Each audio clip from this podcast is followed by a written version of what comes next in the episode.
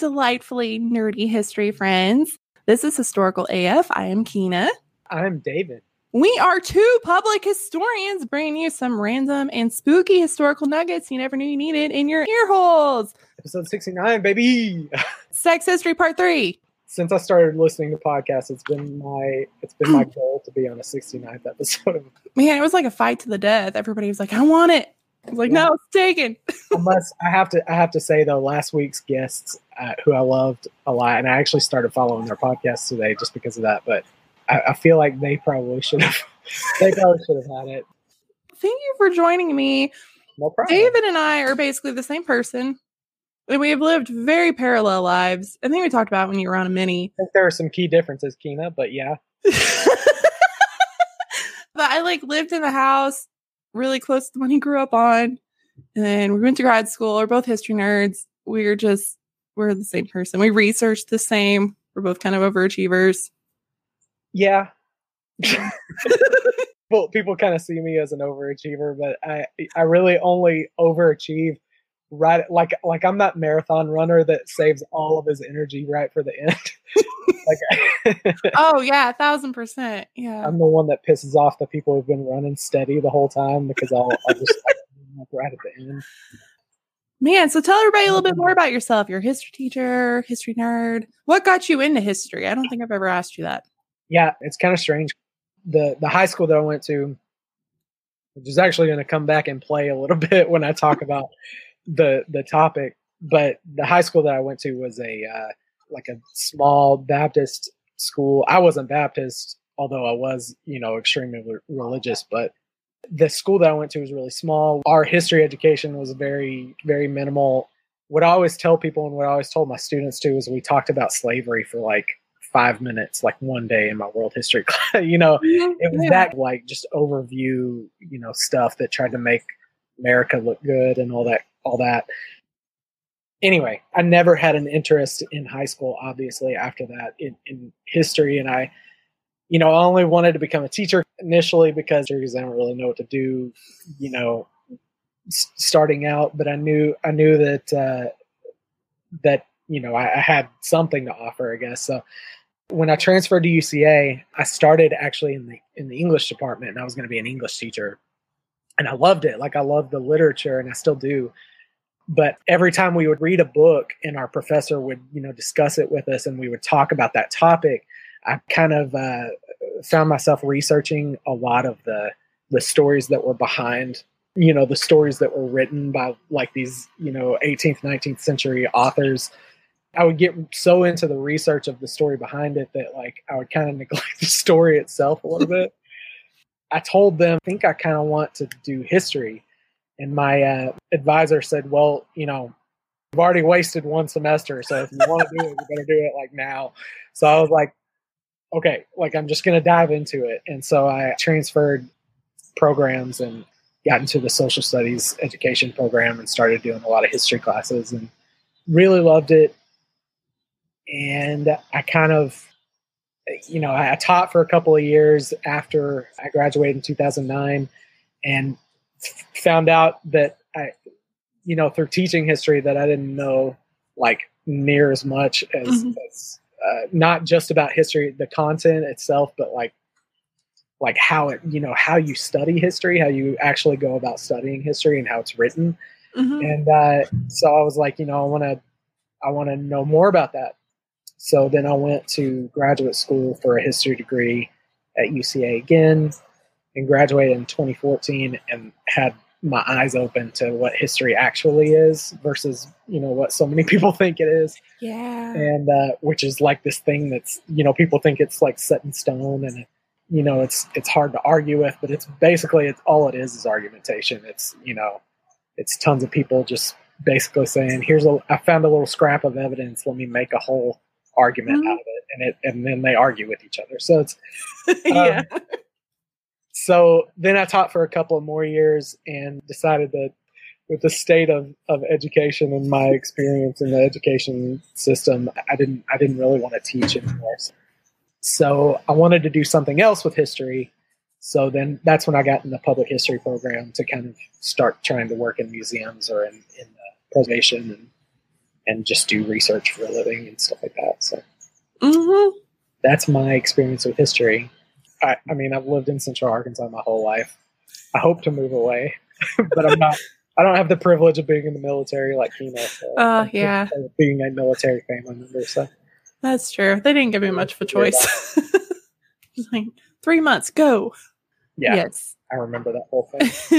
yeah, that was uh right in the middle of the program. So after two semesters, you got two more, and I was like, oh shit. How can I finish in three semesters? Do not recommend. Don't do that. I don't think. See, I think that's why I'm still tired. I, I'm not recovered from grad school. I'm so tired. Yeah, Uh, it ruined me.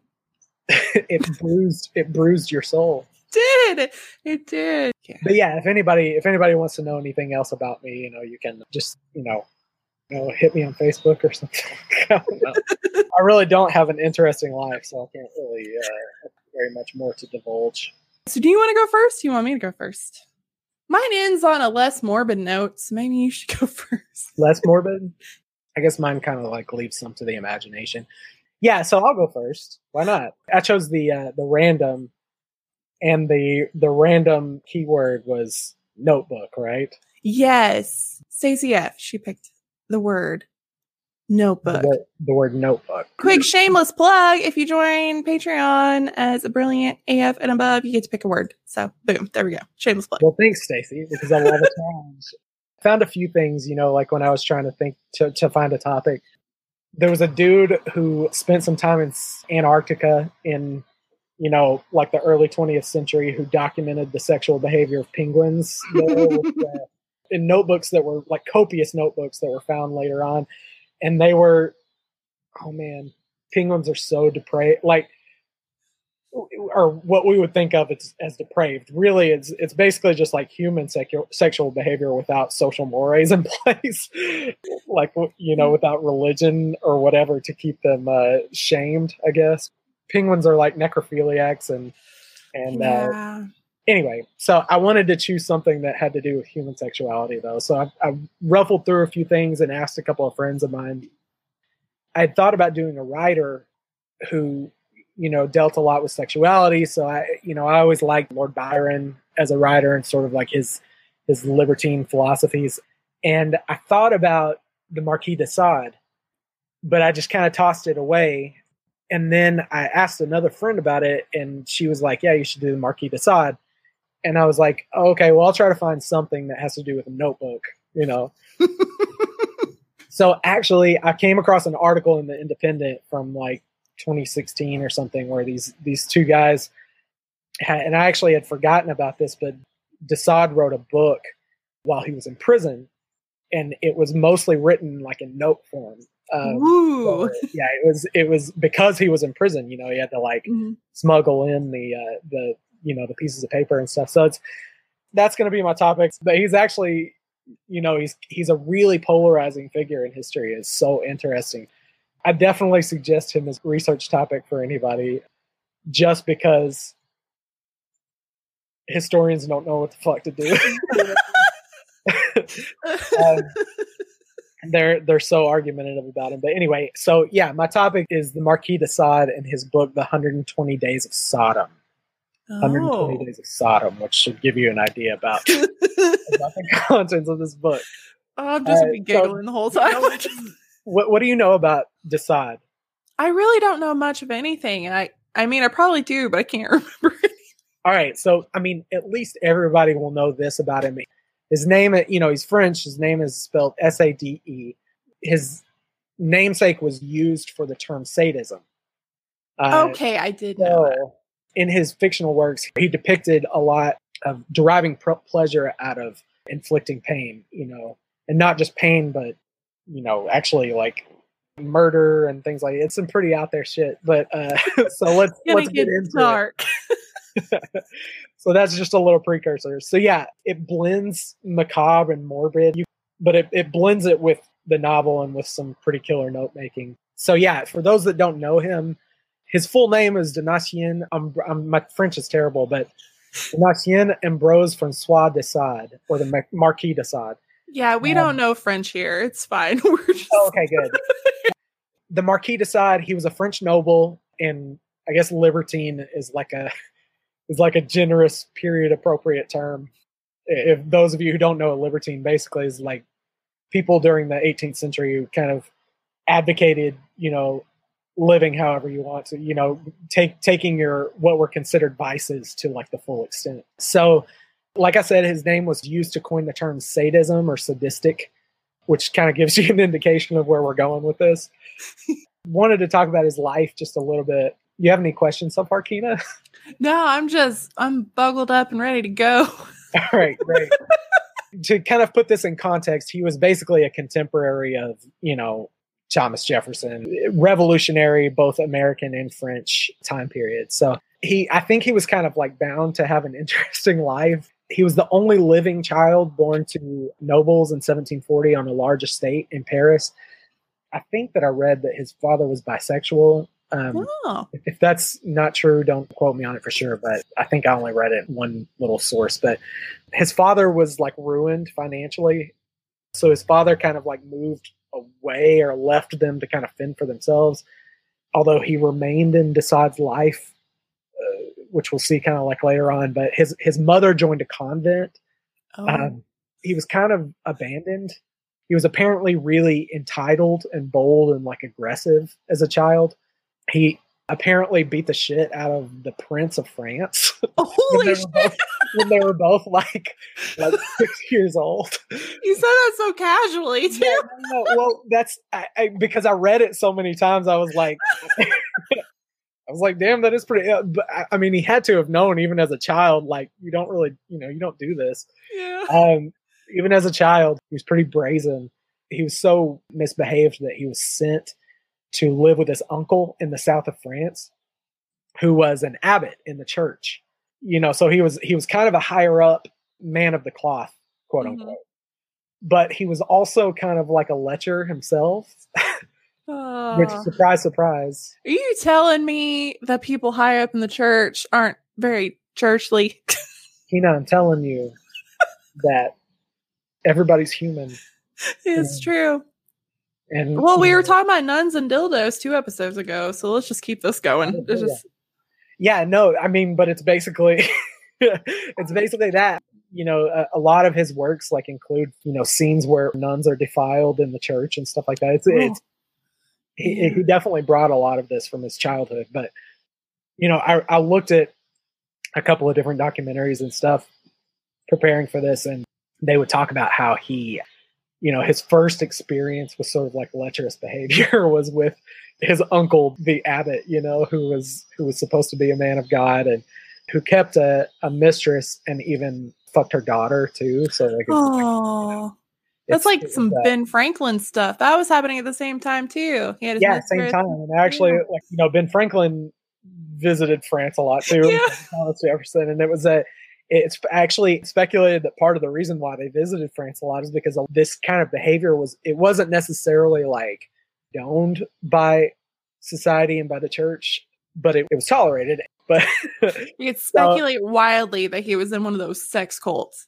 That's yeah, yeah, yeah, for sure. Actually, I think, de Sade, I think de Sade was a little too gangster for sex cult. oh, probably, yeah. His own sex cult. when he was with his uncle in the south of France, he was essentially raised by servants there. Like his uncle, you know, tended to his duties a lot and, or his, his duties. uh, he was kind of prone to be demanding and spoiled. You know, he was, he was a spoiled kid. So much so that his uncle kicked him out and he went, he went back to Paris when he was 10 years old and attended a Jesuit school there. So um, he, he was 10. He's 10, yeah. And do you know anything about Jesuits? yeah, they're like super strict, aren't they? Yeah, strict and yeah. militant. They do a lot of like self inflicted harm too, right? Yes. Now we're getting there. Now it's making yeah, sense. Everybody, everybody's like, "Oh, sadism!" I get it. yeah. He was definitely. I mean, him being who he was, who was, you know, he was outspoken he was that kid who always pressed everybody's buttons because he just wanted to. He saw, you know, he was he was raised in the church, but like he always saw people in the church who basically didn't practice what they preached and all that kind of stuff. So he hated. I mean, like he he grew up just thinking like that the church was the most you know hypocritical organization and so he when he started going to this jesuit school he was you know often beaten and flagellated and usually like in front of people to purge him of his his iniquity. Uh, and apparently he became fixed on it you know fixated on it i should say. Chains and whips excited him. So anyway yeah he was definitely developing what we would call like BDSM characteristics very early. And by the way, the SM of BDSM and sexual behavior refers to sadomasochism. His name is literally a part of a huge subsect of like of sexual behavior. Uh, what a legacy!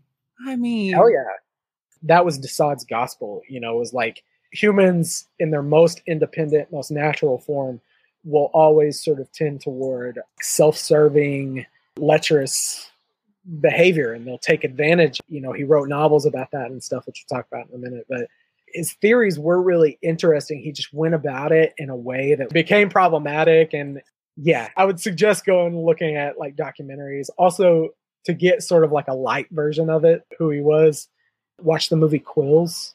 Have you ever seen that? I don't think so. I'm gonna write that down. Geoffrey Rush and Kate Winslet. It's like 2000, maybe 2001. You know, like any historical based movie, it's probably a bad representation of who de Sade was. But so that should be the next drunk dive. Check. All right, writing that down. Yeah. So anyway, he goes back to Paris. He goes to this Jesuit school. They flog him, you know, often in public in front of his peers, often naked completely. So he attends this school from 10 to 14 years old you know most of his biographers say it, it really deeply rooted in him because he talks about he talks about flagellation so much in so many of his you know his works after that. Oh yeah, those are your formative years. Yeah, where you're becoming your who you're gonna be. That's that's a good point. I was gonna make that point. Is is that yeah. you know? Can you imagine like being stripped naked in front of your classmates when you're in eighth grade? And, and, no thanks. And, and, uh, and whip, you know, with somebody behind you being like, "You're a bad boy, you're a bad boy," or being like, "Harder, daddy." yeah, I dig that. So yeah, I mean that's gonna impress itself upon you, and and honestly, like those formative years, like you were saying, you, I mean, you've studied psychology. It, it's uh, especially child psychology. It's, it's so that period in your life is so impressive. Yeah you can't I mean, some people theorize that like you basically are the person that you are when you're like, you know, from five to like 15 years old. Like you just always are that person, you know? And so mm-hmm. all of your experiences from that time, you know, become enmeshed in your, in your psyche and in the way that you express yourself. So it's, um, oh yeah. It's, and in uh, that period, your hormones are just all over the place too. So you're feeling everything so much like amplified. I can't yeah. imagine. That's just like a perfect storm, just creating who he becomes. Yeah. It's basically just chemicals in your brain, man. It's like being mm. on drugs that you know that intensify those those chemicals in your brain. It's just man. they're they're so much more intense. So so yeah. After that, he attended military school. He became a soldier at 15 and fought in the Seven Years' War Oh my uh, gosh. He was he did that for I guess I want to I guess I guess about 10 years or so. He was imprisoned or institutionalized for about a third of his life. oh my god. You're 34, right? 35. 35. I'm I'm 34 and uh he he was in prison for 32 years. I think Oh my god. Imprisoned or in like a or in like mental institutions. And so yeah, a third of his life was basically like his, you know, he, he was behind bars, so he was locked wow. up. Wow. You know, it, it was kind of a what you would imagine like a white collar prison to be. You know, he had yeah, but still can't be that fun. he wrote a lot of his works while he was in prison. Plenty of time on your hands to write if you're. exactly. Actually, I, I was watching a documentary today, and everybody who was biographer of him was saying like, if it wasn't for his time in prison, you know, he never would have written anything because he would have Mhm. just been following his, you know, following heart on. I guess I don't know, uh, but he he was yeah he he was in prison for about a third of his life. Later in his life, it was mostly for what he wrote, which we'll we'll get to later on. But earlier in his life, it was for sexually violent crimes, and he managed to kind of like keep them close to the chest for a long time. But this is where a lot of historians sort of diverge on his on his character hmm uh, because you know today he would most definitely be and a lot of people actually want to still suppress his his writing and stuff because he would still be you know canceled he would be canceled like mega in in today's today's Yeah. media because and and for good reason i mean he was he was definitely well we'll see uh, so anyway, no spoilers. Let's just go. yeah so let to to kind of get into you know his post military divulgence into the life of uh of social you know deviancy he married into a, a noble family which was partially organized by his absent father to help bolster his family's standing and wealth of oh. course because he his father had pissed it all away and he ended up doing the same thing which is funny but uh, kind of funny because he still ended up enjoying his wife. They had a really deep affection for each other and kind of complimented each other. She actually even helped him a lot in in his uh debauchery. But his wife renee Pélagie he had pet names for her which included and Oh, God. the- it's writers come up with the if you ever read like writers or thinkers in history and like their pet names for their wives or their significant others it's so it's the best read about like einstein's pet names for his first wife it's so great he called her like his little witch or something I don't know. Anyway, his his pet names for his, his wife included the celestial kitten oh my god, I love that. i know wouldn't you like how does that how does that not get you how does that not get you laid this is my favorite. Sweet pork of my thoughts.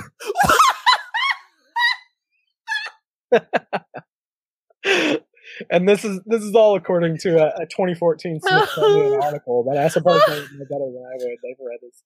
Oh, it's even better that it's on this episode. Pet names are typically bad. They, they are they are usually so bad. I, I've actually, for the most part, for the most part of my life, like I, I've avoided pet names. But it's actually like when you force yourself to start trying to think of like, you know, ones that aren't like babe or hun or whatever. It's it, they're actually they become really kind of it becomes like a fun pastime. I encourage all couples to try to think of like really out off the wall pet names for each other. Not Yeah. not that you would use normally or that you have to use pet names at all, but like That's true. Yeah. Oh, but uh that's too I funny. mean imagine imagine walking in and your your husband is like, "Oh, hey celestial kitten, my celestial kitten." or he's like about to climb on top of you in bed and he's like, "Oh, sweet pork of my thoughts." Oh, I need to write that down. Good, man. Oh, I'll see what Zeke says. Because it's a double entendre, like sweet pork, but also sweet pork. I'll report later what Zeke does. yeah, yeah. Tell me what Zeke says about it. Probably just shake his head like he normally does. Like, what's wrong with you? Great. So he really enjoyed his wife. It's funny because he also apparently really enjoyed her sister. oh no. he basically almost immediately after they got married, he started fucking his, her sister and Oh. also an actress in Paris he took up with. You know, copious amounts of prostitutes uh, that he brought back to his, his residence and employees. He employed people of both sexes that were kind of like expected to to serve his his whims. And and a lot of times like the the prostitutes and the employees would would leave and report his vagaries for which he would sometimes be shortly imprisoned. Like, you know, they had this specific law, I can't remember what it was, but it basically allowed for nobility, it allowed the king to bypass like the courts and just imprison somebody who was a member of the nobility if they were like embarrassing enough.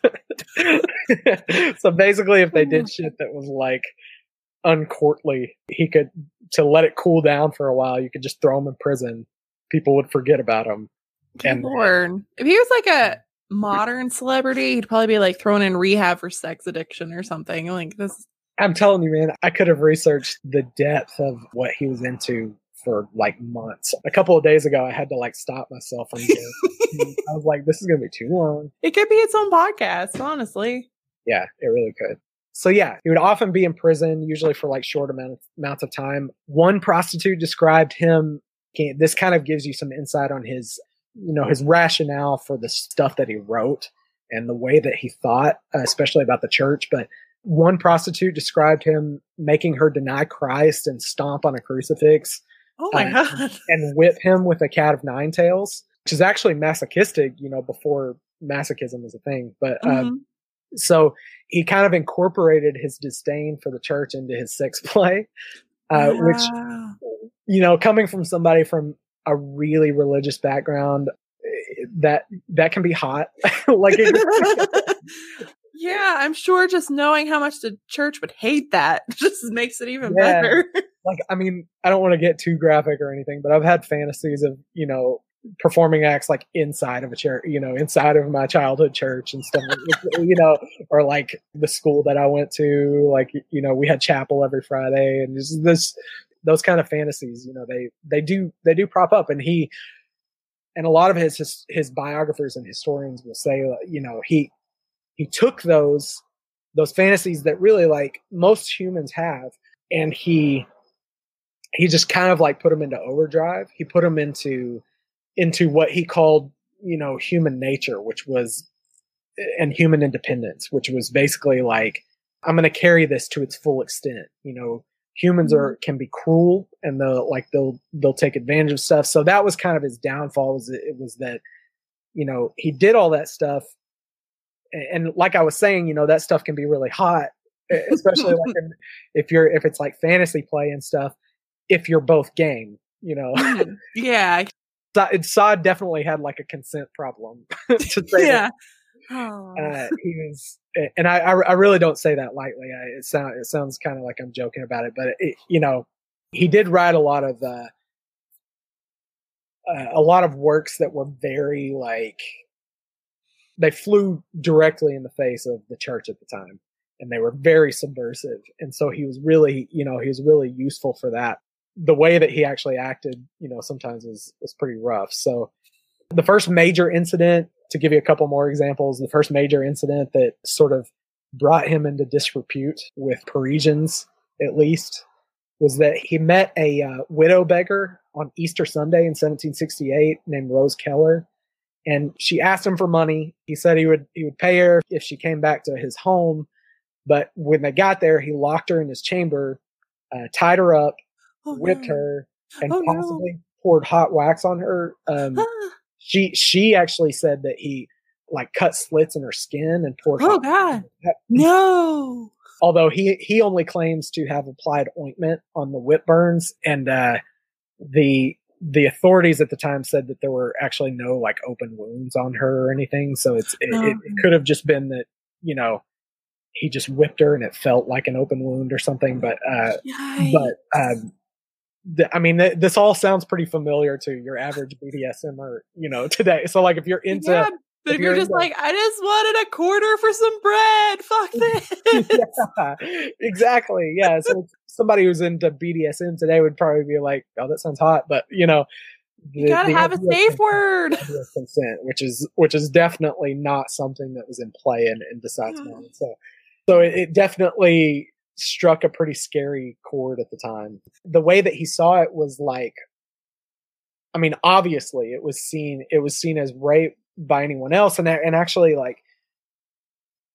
I don't know if he was ever actually like formally accused of well yeah he was but uh but uh, he he saw it as like a uh, almost almost darwinian before darwin like Oh. in his mind it was you take advantage and you get the thing that you want and you know the chance of that which is you know to us is really it's deplorable and it is Mhm. but another thing that was interesting about researching him is like historians there are so many historians, especially like during the 60s and 70s and stuff, dur- you know, during that age of revolting against the establishment that, that really like idolized him and very, very like polarized uh, views of, of him. And because he did challenge the church a lot and he, he did write these things that were actually, some of them had like really sexually independent women figures, you know, that were that were key characters in his book. The most sexually independent women were the ones that often fared the best, you know. Mm-hmm. You know, they take his writing and, and his life and stuff with a grain of salt. I mean, obviously they didn't call sadism sadism for nothing. I mean, he, Yeah. he definitely had a very deranged mind and it's actually going to get a lot worse. So Oh Uh, gosh. Okay. yeah. So one last, uh, so his reputation was damaged after the Rose Keller affair. He had a couple more incidents, like he and a manservant of his basically like roofied some some prostitutes that they had had um, you know hired and Oh, and uh, so that they would be more apt to enjoy the sort of like the limitless orgy of, of passions and stuff. Um, he and he and Latour, his manservant, were actually sentenced to death after that for practicing sodomy. Oh, uh. But they fled to Italy and stayed there for for a couple, of, you know, for like a year or something, a couple of years maybe. And then when he was back at his southern France estate, he uh, in 1774, this is probably his most deplorable act. Uh, well, it is for sure. oh but, no. He kept just like this is bad. This is bad. This is worse. sorry, yeah, and, and I'll, I'll I'll gloss over it as quickly as possible because I need to get to the meat here, uh, which is the actual notebook part. You know, the actual note. Okay. And this actually, his wife was in on too. I Like forgot about her. he kept six local children, um, uh, five five girls. I think they were like children and teens. Like a, I can't remember the youngest one, but maybe like late uh, tens into into late teens and molested them along with like many house servants.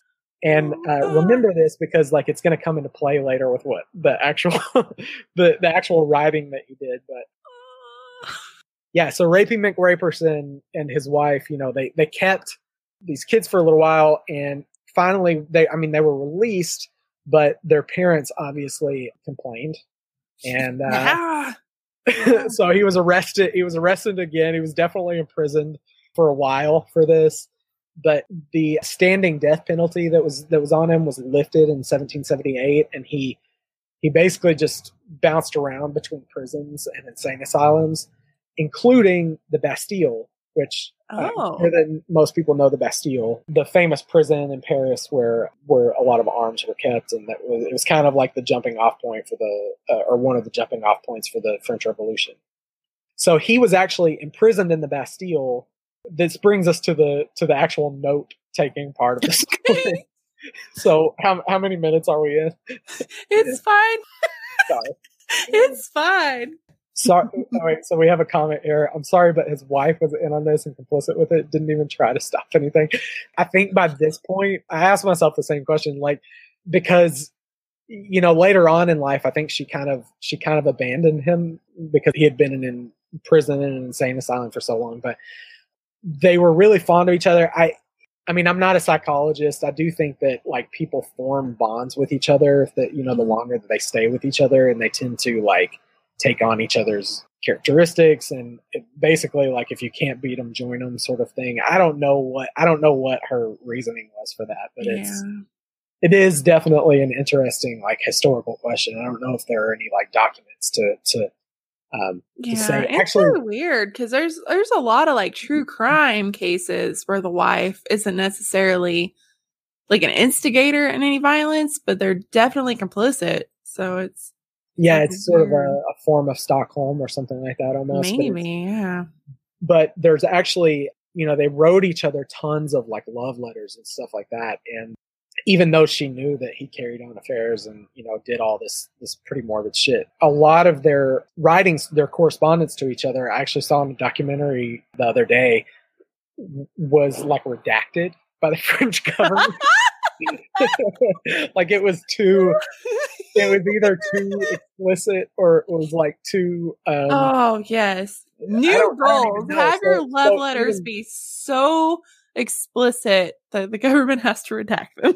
yeah. So even even if she had like written him a letter that was like, "Hey, you know, it was kind of fucked up that shit that you did to uh, those kids that one time," it may be part of like redacted uh, redacted yeah. documents. So maybe it's, it's like the first ye old talk dirty to me. Again, if you have a strong stomach for for stuff like this, it's I, I definitely like suggest looking into his life. It's it's really I'm sure psychologists have a field day. Well, I mean, he has a whole he has a whole subsect of of sexual yeah. named after him, and that's not even that's not even half of what he railed against in his life, you know. So, mm. um, so his imprisonment in the Bastille brings us to this point. He was imprisoned in the Bastille in 1785, but he he started writing a book, which you know he wrote most of his books when he was in prison a couple of examples of different books that he wrote. Probably his best one, or best. Uh, I mean, it depends on how you look at him, but was uh, Justine, which is about an innocent girl who who tries to walk like a holy path. Like she, you know, she and her sister are orphaned. Their parents die suddenly. Uh, her sister is like 17, she's 15, and so Justine is she tells her sister like I'm gonna walk righteously, like I'm not gonna fall into temptations. I'm gonna, you know, make my way honestly and all that kind of stuff. And her sister, uh, Juliette, is like, "Now, nah, fuck that. I'm gonna go. I'm gonna go learn from the whore down the street, like how to to live like a salacious lifestyle, and I'm gonna do whatever I want, you know, because I want to explore the full extent of my humanity. You know, I want to mm-hmm. explore my I want to explore my desires. So, you know, Juliette is kind of like a the liberated in at least in her mind, she's the liberated, but she's she's not going along with what the church wants her to do and all this kind of stuff. And she actually ends up being like a courtesan and like, you know, ends up living a really cushy life, ends up rich and happy at the end of the book. Whereas Justine, who tries to like rock, you know, rock the the noble path and stays very innocent and guarded and stuff, she ends up being like constantly falling to sadistic abuse and stuff like that. Like she's mm-hmm. raped tons of times and just all kinds of stuff. And she ends up like ruined, you know, by the end. So it's, it's basically de Sade saying you basically, you have to follow your human, you know, your human instinct and like the church's uh, suppression of, of your natural desires is like, is ridiculous, you know? So, which is, you know, to some extent, a lot of people would agree with that today. So it's that mm-hmm. again, it's one reason why a lot of historians sort of have a hard time, like, you know, with how to how to depict him. Which I don't think that it's really hard. I think that a person can have really revolutionary ideas, but also be an asshole. You know. Oh so. yeah, that's most of history. like exactly. They're so, shitty, but they might have a good idea. It's, yeah. So uh, he he also wrote a book called Philosophy in the Boudoir or the Bedroom, which is uh, basically like a group of orgy mates which discuss how discussing how like absolute liberty is the truest state of man and religion is ridiculous and uh, men are animals that commit crimes of passion and desire both pleasure and pain so stuff that you would you know expect him. But his sort of magnus opus was this book called 120 days of sodom which is he described himself and i think it actually holds up as being like the most impure book ever written. God, Which is a, a hell of a thing to say about you know about something that you write, but it's it's so true. It was uh, he was sent to the Bastille in 1785, and he began writing this, but he had to like sneak in paper. Mm-hmm. Um, so he only wrote fully like a quarter of it and the the rest was written in note form in like really tiny text because he had to smuggle the paper. So like he wrote it in a in a way that like people who have had to uh to translate it have had to look at it through like a focusing glass. Oh wow. It's so tiny. So he he must have had really good eyesight it's, it's not necessarily a notebook then per se but it's definitely notes that were that were turned into a book so so I'm I'm kind of borderline on the It's okay. There's there's wide interpretations. yeah. So it was it was definitely notes because they had to take his notes because he didn't finish the book. He basically he knew that he wasn't gonna finish it, so he wrote it all he wrote all the rest of it out in note form.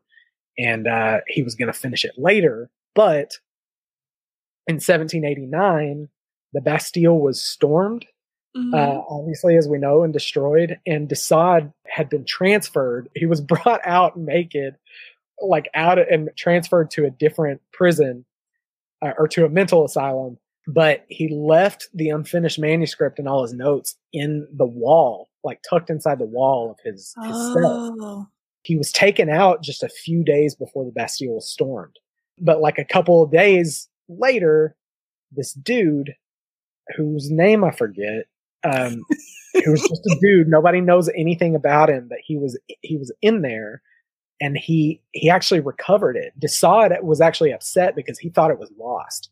Like he thought that Oh. the book was lost for it. He he never he never saw it published. But the dude took it and like kept it for himself and like you know it bounced around Europe for a little while and finally ended up in like a Swiss family in in the early 20th century and it wasn't published until 1904.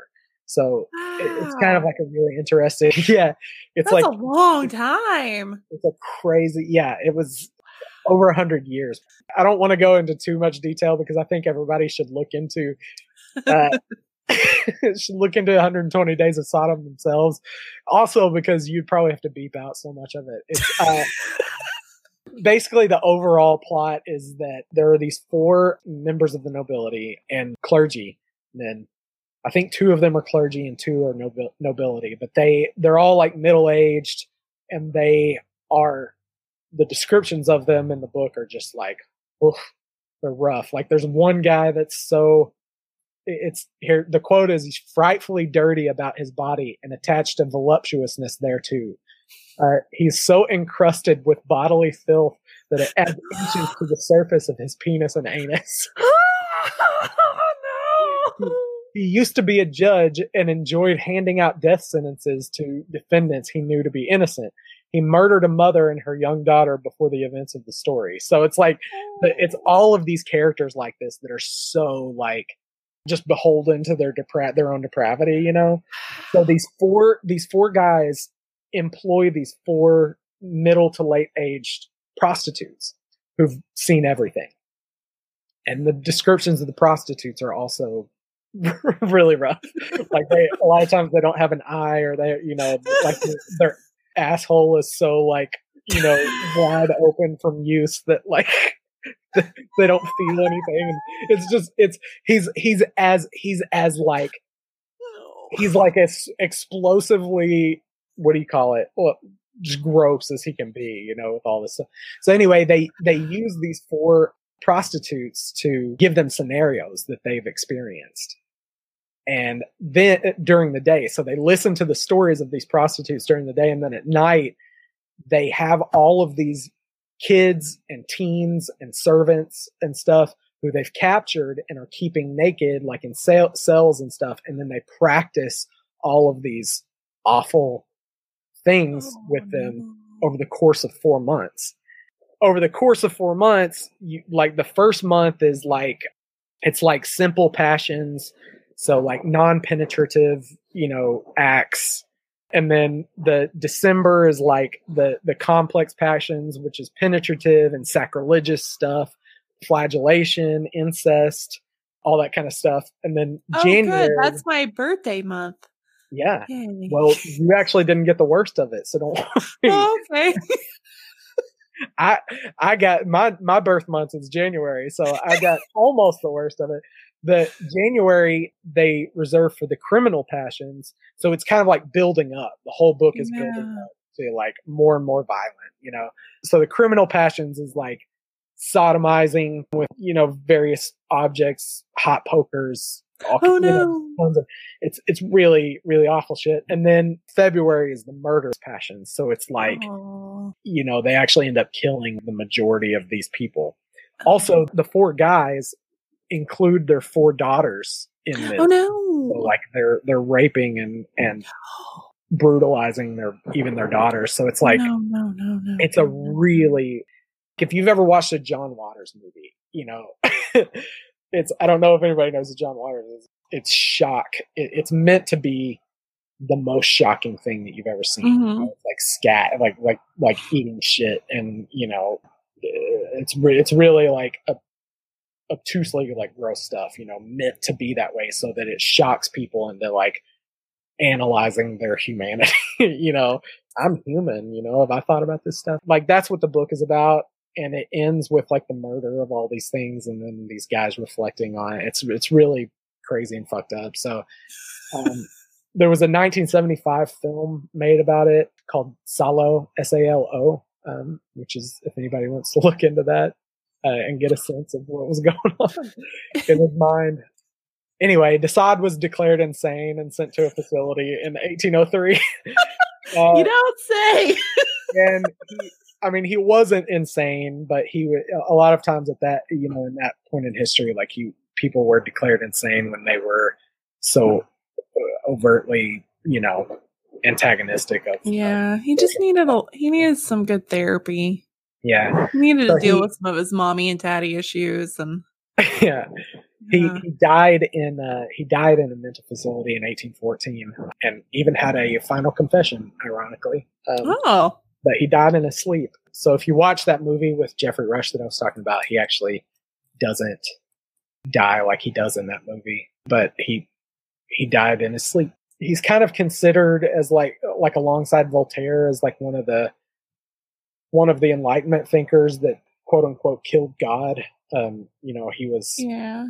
he made people like self analyze so much that that um, basically they forgot all about what the church was wanting them to do and he is you know like i said he's he's seen as like a a visionary by some and a you know to to others it's so bizarre to that people make him into a hero Mhm. um, you know, I'll let I'll let anybody judge for themselves, but um, but I think both can be true at the same time.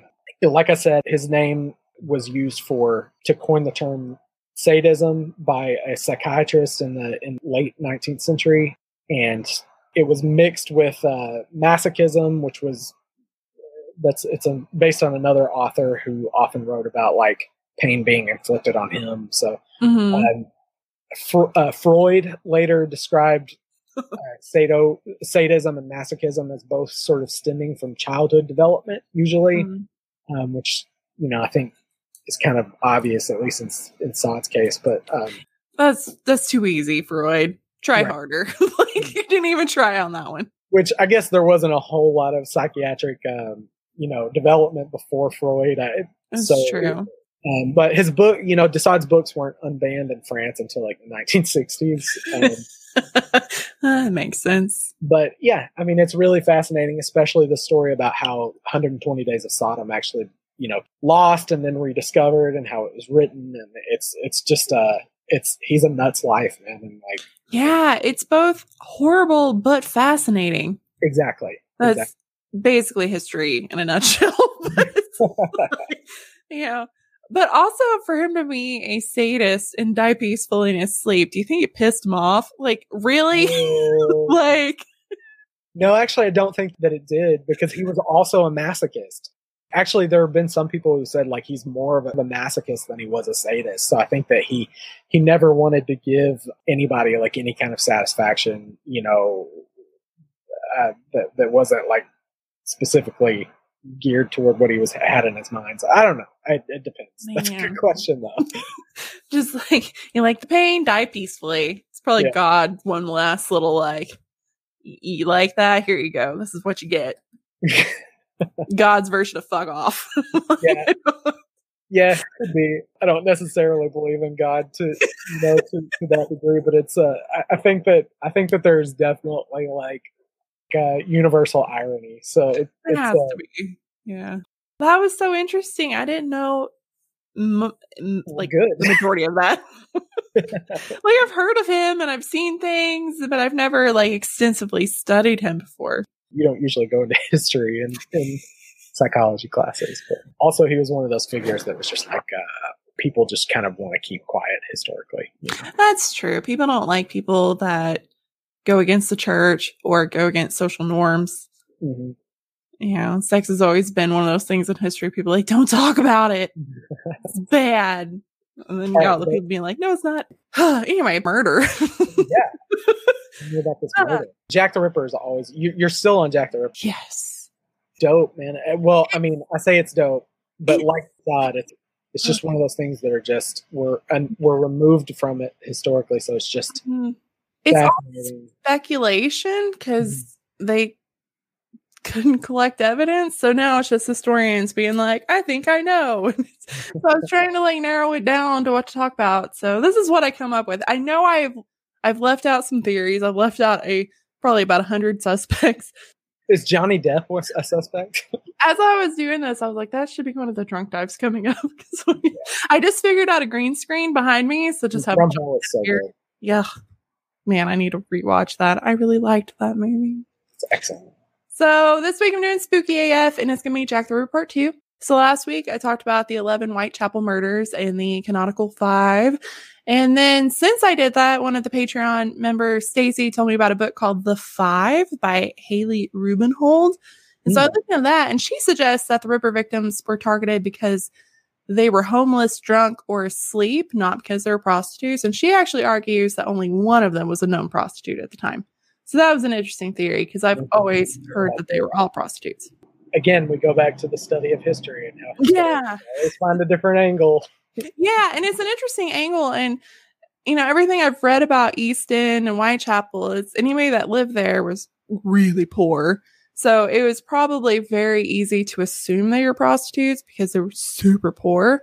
And then also the police did such a horrible job investigating that maybe it was easier on them to just call them prostitutes. So Yeah. that they'd feel less guilt because there was that stigma if you're a prostitute, maybe you deserved it.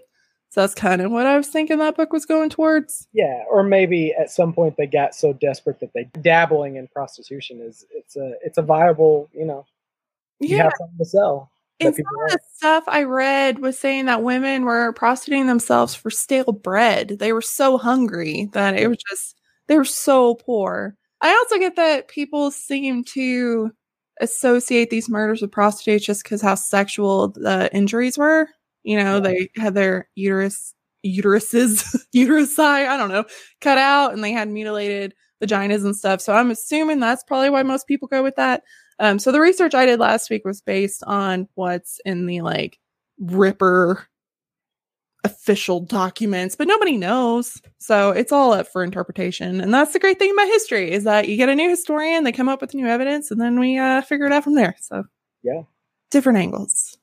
Yeah, and with things like that that are unsolved, you know, historians Mm-hmm. kind of become the key investigators. Yeah, and it's all a, a mess because the investigation was a clusterfuck, to put it lightly.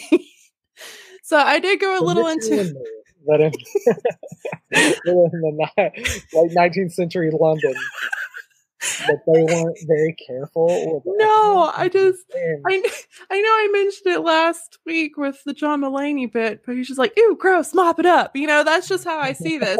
So I found like some of the many ways this was just a huge disaster. The police first didn't work with the media, and as a result of that, the press was pissed off. So they were very petty about it, and they just followed this investigation with like a microscope, and it was kind of like paparazzi today. So the police couldn't do anything with the press, you know, publicizing it and Yeah. it wasn't great for them but it's really good for historians because now we have a play-by-play of everything that went down so the police were frustrated but today we know what happened yeah, silver lining. That would be tough back then, man. yeah and if they would have used the press to their advantage like we do now you know like zodiac and stuff they you know use the press to try to get a step ahead but they didn't do that back then. They thought the press would ruin everything. And they had a lot of other problems outside the press like a poorly lit labyrinth of an area. So east end was just impossible. It was all alleyways no no lighting. So that's why people are getting murdered. People just assumed it was drunk. People passed out and they'd be like oh shit. So Yeah. that wasn't great. And then the metropolitan police department was suffering from a severe shortage of manpower. So they didn't have enough people to investigate anything. And even if they could navigate this labyrinth they just didn't have enough people to do so. And then the morale was taking a nosedive because the press was just badgering them. And then they were all fighting within the department because nobody could agree on what to do. So they were just dropping like flies. Not really working. And then, of course, this is all oh. before the age of criminology or forensics. That's a bummer. And yeah, then- I mean, how do you know to? It's it actually amazes me that even like the Golden State Killer, which was like 1970s, Yeah. you know, that even then they knew it. It actually amazes me that they knew to keep the DNA. You know, Mhm. uh, Oh, same. Yeah. Even though they didn't have the technology to, you know, to follow it or whatever. I can't imagine in the 18, you know, in the late 19th century that they're like, uh, let's keep a vial of this woman's blood instead of just oh god, get it oh, out of my sight. Well, that's the thing. It's like bodies that were found in a murder scene, they were removed immediately to take to the mortuary. So they didn't even like take a time to figure out the crime scene. They just cleaned it up. And then a doctor was only called to the scene just to make sure the dead person was dead. So Mhm. they weren't there to look at things like body temperature or any kind of fluids. bodies. It- like anybody could do that. it's true. Actually, actually, I just saw on John Oliver the other night. Like anybody today can do that. Like you, like you can get licensed to be a uh, a coroner. Oh, really? Yeah, like any fucking dude on the street. I should do that to add next to my like being an ordained minister. yeah, Sister Kina. Uh, I did marry one one couple, so I feel really accomplished. But uh, except What like during the the wedding, I uh, forgot to tell people to sit down after the bride came, so everybody's standing there very awkwardly. So that wasn't great. so next time I'll remember to have people. They're, they're giving you the hey, can we can we yeah. can, can, can, Yeah. we? Well, I was just staring at the couple, and then finally somebody like motioned at me, and I was like, "Oh yeah, sit down. I'm sorry, I suck. Let's just forget that happened." and then you were like Oh. fuck, and then you're like, "Shit, I'm not supposed to cuss. Oh, yeah. Yeah, good times. Good times. They also didn't know how to distinguish between human and animal blood. But, like, how could you if you didn't have, you know, a laboratory or something? And no one would have thunk to look for hair, sperm, or saliva because they probably were like, ew, gross, and then just cleaned it up. So, all these things that could have been helpful, they just weren't a thing. And it was still five years away before Austrian magistrate Hans Gustav Adolf Gross mm-hmm. published his groundbreaking book, A Handbook for Examining Magistrates, Police Officials, Military Policemen, etc. So he was the father of like criminology. Because of this, only one piece of evidence was found or honestly noticed, and it was a piece of cloth smeared with blood and gore in the open doorway of 108 to 1019 or 1019 119 Wentworth 119. Dwelling. God, I suck today. Wentworth Dwellings in Goulston Street. So it's the Whitechapel area right after the double murder. And it turned out to be a piece of linen apron that had been cut from Catherine Eddowes' apron that she was wearing. So that's the Yeah, only I evidence they got. this. This, is Yeah. partly why I'm so interested in this case. Like, it's uh, the this is the thing that was found like a few years ago, right? Like, Well, this is different. They did find a shawl that they think came from her too. And somebody, oh, we'll get into that in a little bit. I don't know if that's- so this suggested that after he committed the murder at I think it's Mitre Square. I'm so sorry, British friends. And then it, it assumes that he went back. wait, So he- wait, wait. I was I was having a problem with French, and you're having a problem English? with English. Yeah, I think so. I, feel I a don't lot know. better about myself now. Looks like Mitre to me, but it might be like meter. I don't know. The hills just make everything sound so bad. Huh. so like the idea is that he because the the double incident is like he murdered you know one woman and then he didn't get to finish and that's when he went super like ham on the second one like just extra brutal probably because he couldn't finish his ritual. But it this proves that he doubled back.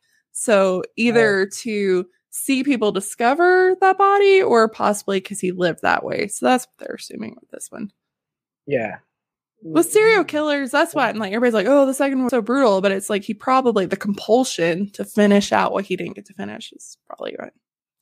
Anyway, crime scene photography was also a baby science at this time. So the only time they took pictures was to identify victims. So all of the victims had their picture taken, but it was just in the capacity to identify them later, not as a crime scene. Yeah. So you can, if you Google any of them, you're going to see their, their, uh, Yeah. post post death photo. But only one of them, Mary Kelly, was actually photographed at the scene of the crime, and that photo is bad.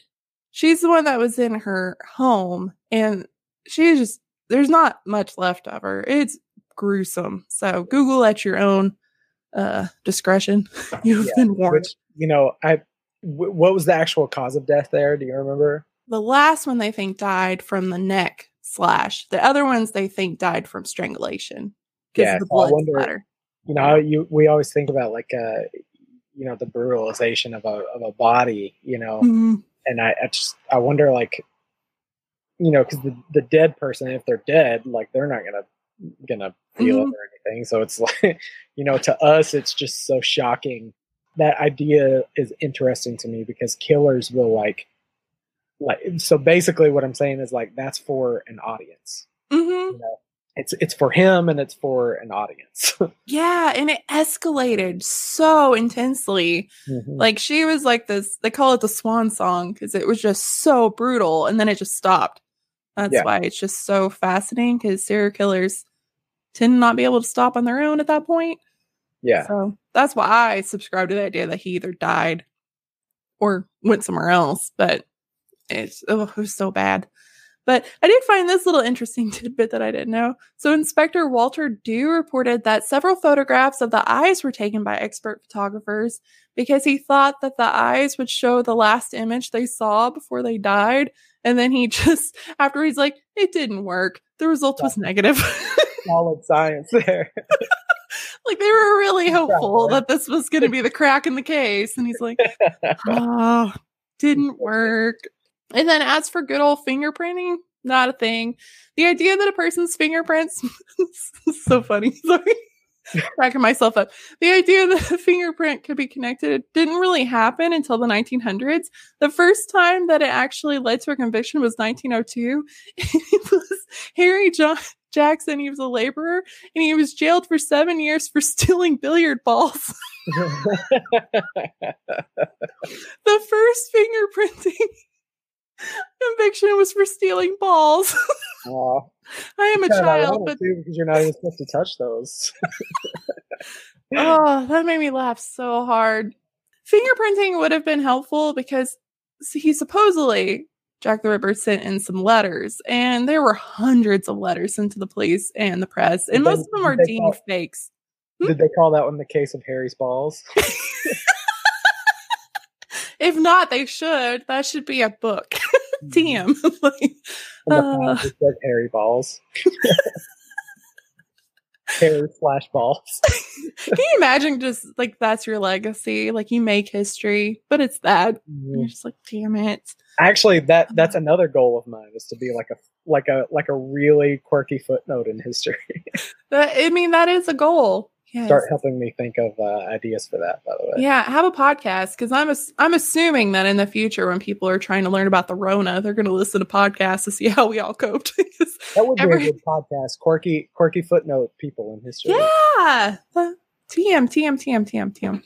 TM TM TM TM TM, TM, TM, TM. But yeah, I'm assuming because even podcasts I listen to, you see at the beginning of the Rona, everybody being like, oh, this is weird, blah, blah, blah. And then it's like, okay, well, this is getting a little serious. And then it's just like depression. Everything is horrible. yeah. So, We're not I'm comfortable inside our own minds. so I am completely just accepting that I will be a primary source someday. So, hello, future historians. I am ready. I'm not significant enough. so they sent a lot of letters to the press. and Most of them were deemed as fakes, written by either newspaper reporters trying to like start a story or just some asshats trying to incite more terror. Because you know, like every serial killer has a copycat being like, "I'm gonna write a letter" and blah blah blah, and most of them end up being already committed, so they couldn't be the person. But some experts believe that some of them are true. So there's the Dear Boss letter, the Saucy Jackie postcard. All right. and then the From Hell letter. So the movie Not From Hell. I think it is. The letter just had a whole bunch of spaghetti sauce on it. so the Dear Boss letter is the first time that he uses the term Jack the Ripper, so it's important. And then he also in that one talked about how he's going to cut off an ear, and then the next murder was the double event, and they cut off the ear. So they're like, "Oh no, this is legit." So that's why they think that one. And then the Yeah. saucy, I'm not British enough for this. Saucy Jackie postcards, the same thing. It talks about that murder, and they're like, "Oh, it has information he couldn't know." And then the From Hell letter is the one that came with that fun box that had a kidney in it. So, like the movie From Hell. Yeah. And then the letter I just think is hilarious. So it says, From hell, Mr. Le- the spelling is horrible. Mr. Lusk, Sir, I send you half a kidney I took from one woman and preserved it. For you, together, piece I fried and ate it. It was very nice. Nice is N I S E. I may send you the bloody knife that took it out if you only uh, wait a little, uh, uh, a while longer. Signed, catch me if you can, Mr. Lusk. All these words are missed. Like kidney doesn't have a Y. Preserved is P R A S A R V E D. Uh-huh. So this is a joy to read. I I wonder, and I think that actually it's been speculated before because I feel like I I remember this, like the misspellings and stuff. Mhm. That it, it could have been like an immigrant or something, or like or somebody who wasn't familiar with the the language as much. That's Um, what I would think because there are two Polish suspects. And I think that's kind of where they were going for, or maybe a code. I don't know. Because some people are like, oh, he was so nicely dressed and he might be a surgeon. So maybe he's smart. So I don't know. if People think maybe a code, Hmm. but there's no way to know. It's very frustrating. but if you want to read all the letters, they're compiled at a, a website called casebook.org slash ripper underscore letters. And you can read all those. And I'll put them in the show notes. But it's really interesting. You can read all of them and they're like photocopied so you can see the actual writing and stuff, which is really interesting. Dope, dope, dope, dope, dope, dope. I love reading the letters. So, who is Jack the Ripper? Nobody fucking knows, and it's really frustrating. And I just want to know. Like, if I had to pick any serial killer to know, I think it's this one. It just bothers me that I don't know. Yeah. Yeah. Same here. I think Mhm. I think a lot of people feel that way. Like if they they would probably put him number one. Yeah, that or like Zodiac. I still, I'm still holding out for Zodiac to get some DNA justice. I think he might, because he licked his envelopes, so it's possible. Hmm. I'm Hmm. really disappointed that my DNA didn't catch a murderer. I really like. I honestly think that Zodiac is dead, but I also I don't. I mean, they may find out who it was. yeah, This may not be a hot take either, but I also think that Jack the Ripper is probably dead Oh, yeah. um, at this point. Yeah. I mean, I would believe that, like I said, I, he had to have either died or went somewhere far away. Oh no, I mean I think he's dead now. Oh, yeah, absolutely. Well, like one of them, he died in like the 40s. And I'm like, there's no way that Jack the Ripper lived to the 40s and didn't kill another person. Yeah. These are all very frustrating to me. Yeah. So anyway. the number of suspects now runs over a hundred just for like the ones people think are even plausible. Like Lewis Carroll, everybody's like, oh, he's it. But no, he was just high on opium. He didn't do anything. It's a fun story, but Yeah. But yeah, it is kind of interesting. At some point, it almost becomes endearing that we don't know. But, yeah, you know, it's just like if like if we found out who it was, you know, it's not going to be as satisfying as what you make up in your mind for sure. That's true, I'm sure. And there's, you know, the self proclaimed Ripperologists that have def- just dedicated their entire lives to prove that their Ripper is the Ripper. Can you imagine? Yeah, like if we somebody proved it someday, they'd be like, God damn it, I was so sure I had it. And I- I've mentioned it before on the podcast. I I went to a tiny ass school, but I got to take my college English class early. I can't even say English. Huh, that's great. English class, and there was only eight of us, and she had us pick a Ripper suspect, and we all had to do a persuasive paper Yeah, on who was the Ripper. You know, by the end of it, all of us were fighting because we're like, "My dude did it," and the other people are like, "No, my dude did it." But all of them make sense, so it's just it's just really fascinating to me. yeah. To the point, y'all, y'all were arguing to the point where like you were you were in love with your own suspects. Oh, y'all yeah. many cases of Stockholm. Yeah. so every year, several books come out that claim they have cracked the case and that they've solved this great murder mystery. And some of them have actually managed to unearth some new little nuggets of information. And they've added a little to this jigsaw, but the majority of them tend to twist the facts to fit their theory. So they're not very, uh, if you're going to be historical, you can't change history to meet your narrative. So you have to really be careful with some of these Oh, books. you can't do that. No. no, it's not. It's a little frowned upon. Yeah, oh, some of them really take some liberties to try to Oh, make their case the one that's going to blow all our minds. But Yeah. In the early days, the police appeared to have believed that the crimes were committed by gangs. So that was the initial things that these were just really violent gang crimes. In Yeah. the first Whitechapel murder was a gang because she lived long enough to tell them, but she's not considered the canonical five. Not in the club. Not in the yeah, not in the exclusive five. That'd be so shitty to be part of the eleven. Be like, you're not, you can't sit with us. Yeah. so by early September 1888, the police came to the conclusion that if the gangs were responsible, somebody would have said something by then. Like somebody would have ratted somebody out. So it wasn't very logical. So by the time Annie Chapman was murdered, they were like, we're looking for one person. There was speculation that the killer demonstrated some amount of medical or, you know, anatomy knowledge just because of the surgical incisions and stuff. So they started searching exclusively for medical students who had spent time in asylums. Yeah. But also, like, what if the person hadn't been committed yet? like, a lot of the logic they're using, they're just looking for a very specific person. Yeah, Yeah. they were grasping. They, Yeah. they weren't using hard evidence. They were No. using, like you said last week, they were using uh, conjecture. hmm Which I guess that's all they had at that time, too. But they didn't think Makes for a good movie with Johnny Yeah, Depp. it does. But also, I'm sure because the only witnesses that said anything were like, oh, he's wearing a top hat and he was dressed nice and blah, blah, blah. So they're like, oh, it's probably somebody that's well off. But they wouldn't think that a rich person of nobility could do such a thing because they're probably looking this dude straight in the face and be like, oh, he couldn't do that. He's a gentleman. Yeah. Like, meanwhile, meanwhile, I just spent an hour and a half talking about de Sade, who was like super. yeah, all of these like murderous fantasies. Yes. And then other cops were like, oh, he doesn't have medical skills. He was a butcher or slaughterman. And so they started checking out all the butchers and slaughterhouses too. And they're like, eh, we can't find anything. So then they were convinced that they were looking for a suspect who lived in the district because they're like, well, he'd probably murder people where he lives. But again, if that person was dressed so nice and had a top hat, nobody in that area had a top hat. Why would they think that he lives there? So again, I I kind of go with the idea that maybe he was somebody of a higher status just coming in there, killing, and then going home, and then nothing's going to happen to him. But that's Yeah. just me. Or just some dude that found a top hat. True. Well, they were like, he's very clean and he like held himself a certain way. And like people that lived in East End were like oh, okay, so the poorest of poor. yeah, and- they knew they knew the difference in character.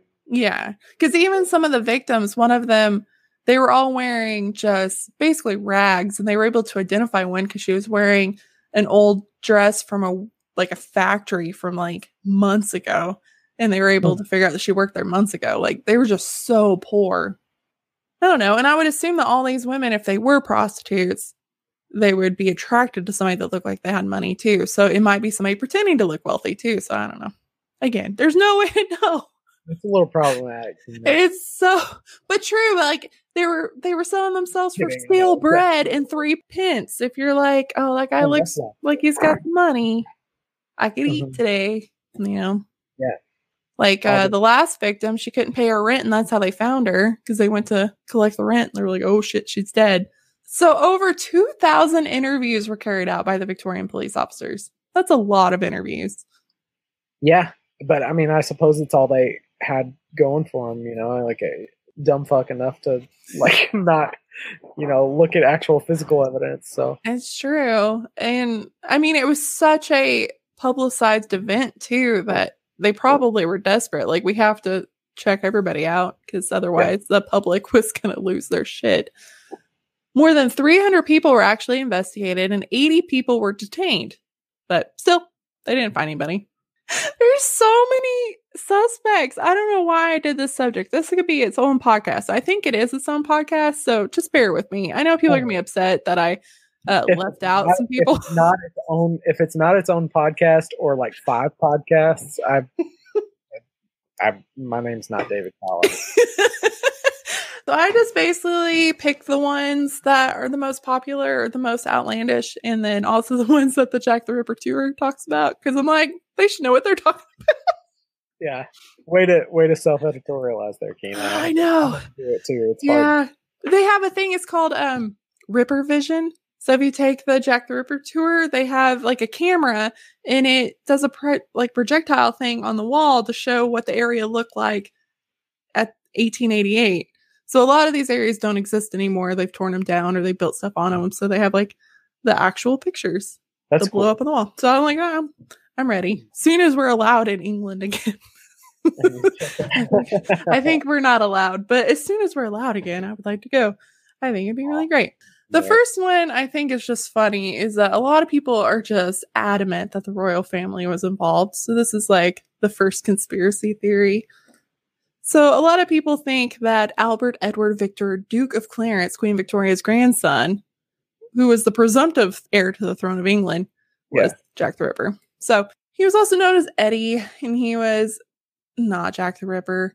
The royal records show that he wasn't even in London on any of the dates of the murders, but people are like, but what if they're lying? Mm-hmm. Conspiracy theory. So in 1970, a British physician, Thomas Stowell, published an article implying that Eddie had committed the murders during fits of insanity caused by advanced cases of syphilis,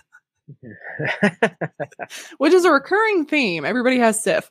So that was great until people are like, you didn't look up a single newspaper or official date or any source. So womp womp, he's not Jack the Ripper. There's just no way. He was not in London. Yeah.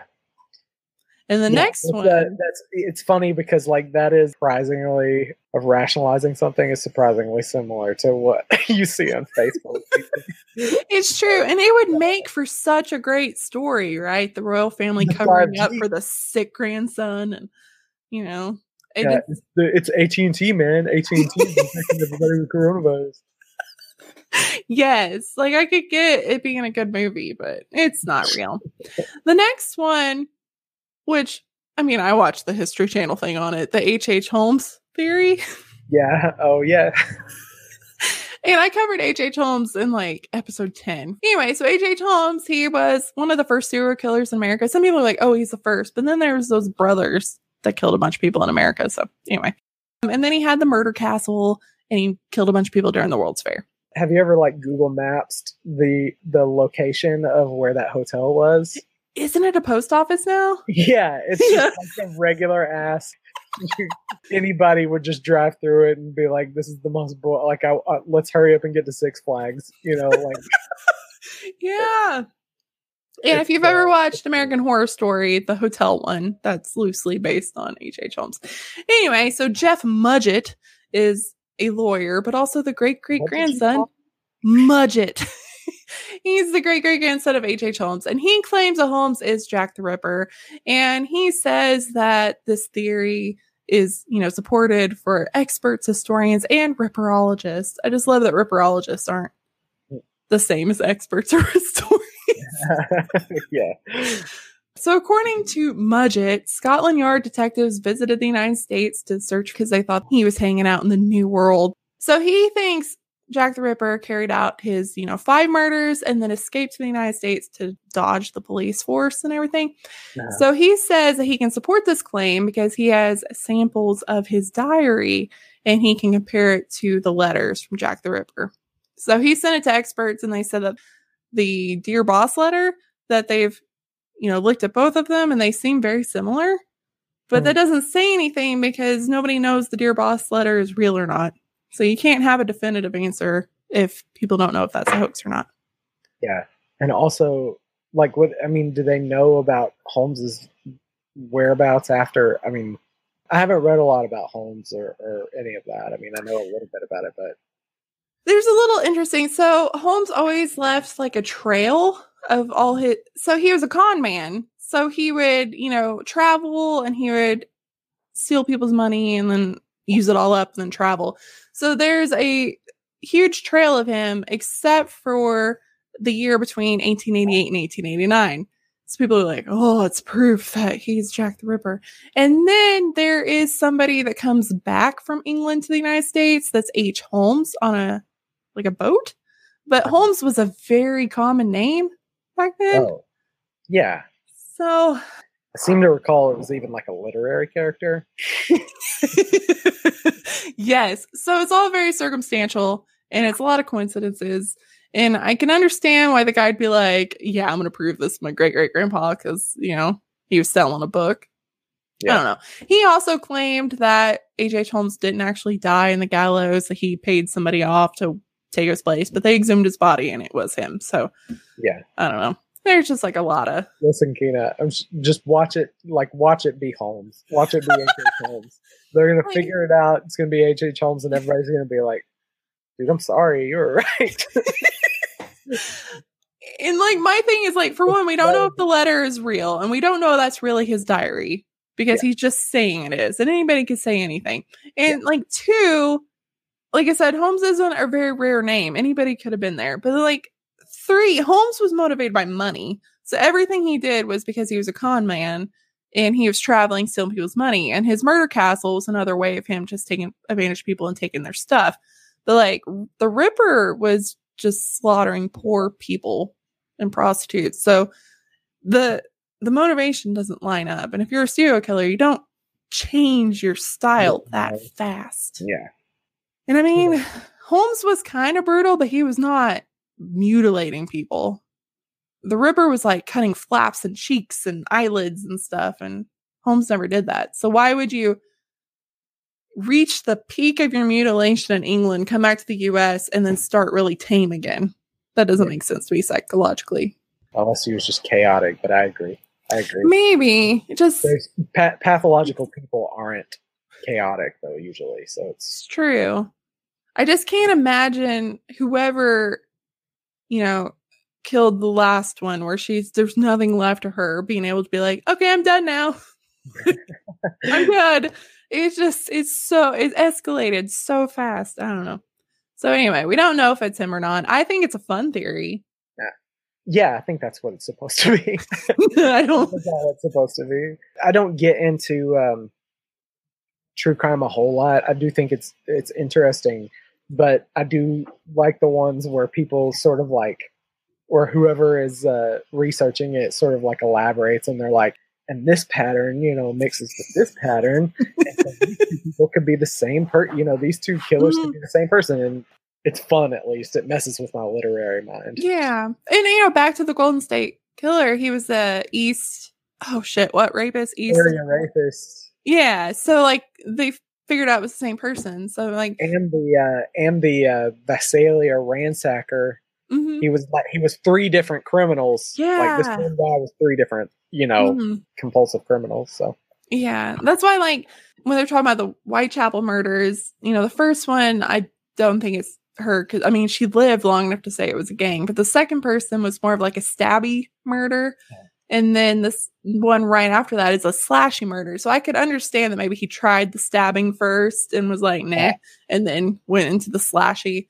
I could kind of understand like that kind of evolution, but I can't imagine going from completely chopping somebody's entrails and throwing it over her shoulder to being like, I'm just gonna build this castle that has trapdoors and shit and see what happens next. It just doesn't seem like a you know, I natural. don't think, I don't think London was fancy.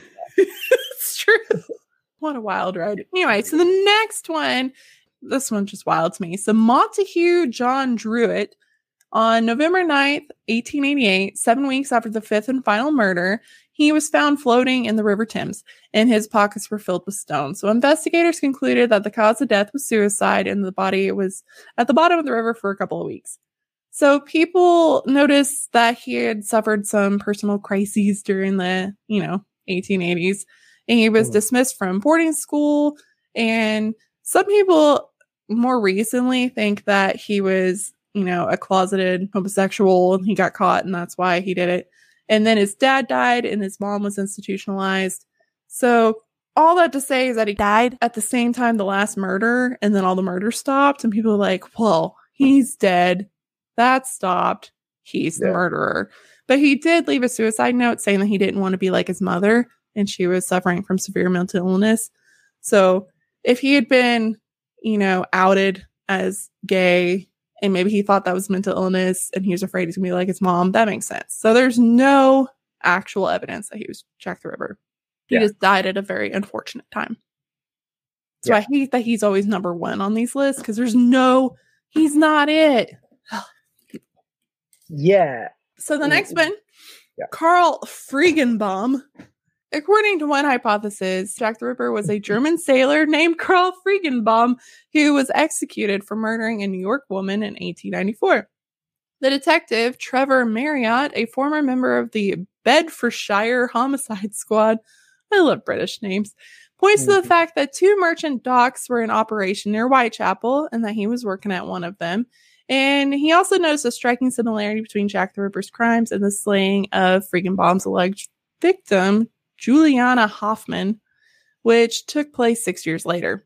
So, archival research revealed that Friegenbaum, who went by a string of aliases, had been a merchant seaman for the, oh god, Norddeutsche uh, line, which owned ships that had been docked at Whitechapel. And his defense lawyer says that at the time of him being prosecuted for that other murder, that he admitted that he was Jack the Ripper. But then Huh. again, it's like the lawyer could be lying. At this point, the dude's been executed. There's no proof Mhm. that he actually said that. He didn't. I don't. Yeah, I it's don't know. a signed statement or a yeah. Yeah. So, like, the lawyer went to the newspapers and was like, I got the proof, blah, blah, blah. But he could just be doing that just to get, you know, publicity for his law office. I don't know. That Yeah. doesn't make sense. I mean, he might have been there. They did place him there. So he's a Hmm. maybe. An interesting one is Jill the Ripper. Have you heard the Jill the Ripper theory? Ooh, no. Yeah. So even Sir Arthur Conan Doyle has toyed with the notion that Jack the Ripper was actually a femme fatale. The only female suspect considered by detectives was Mary Pearcey, an English woman who in 1890 was executed for murdering her lover's wife and child with a carving knife. Yikes. Nice. It escalated very quickly. In 2006, a study from an Australian scientist, Ian Findlay, yielded surprising results that gave credence to this because they tested the letters.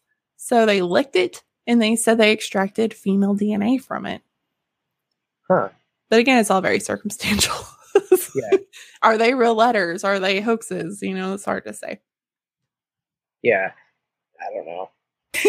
There's no way to know. And then a, and another I twist. mean, I- you know, a woman could be just as well as a man, I guess, but weren't there? Mhm. I mean, you, you were talking about the credibility of like the the eyewitness descriptions of the of the Mhm. dude, and it was definitely a dude, right? So like, Yeah, and then there's also in one instance somebody said they oh they saw her after she died and they talked about her clothes or something. So some people are like, well maybe she put on her clothes and the killer went somewhere else and did something to throw people off. But again, that just seems it doesn't make sense.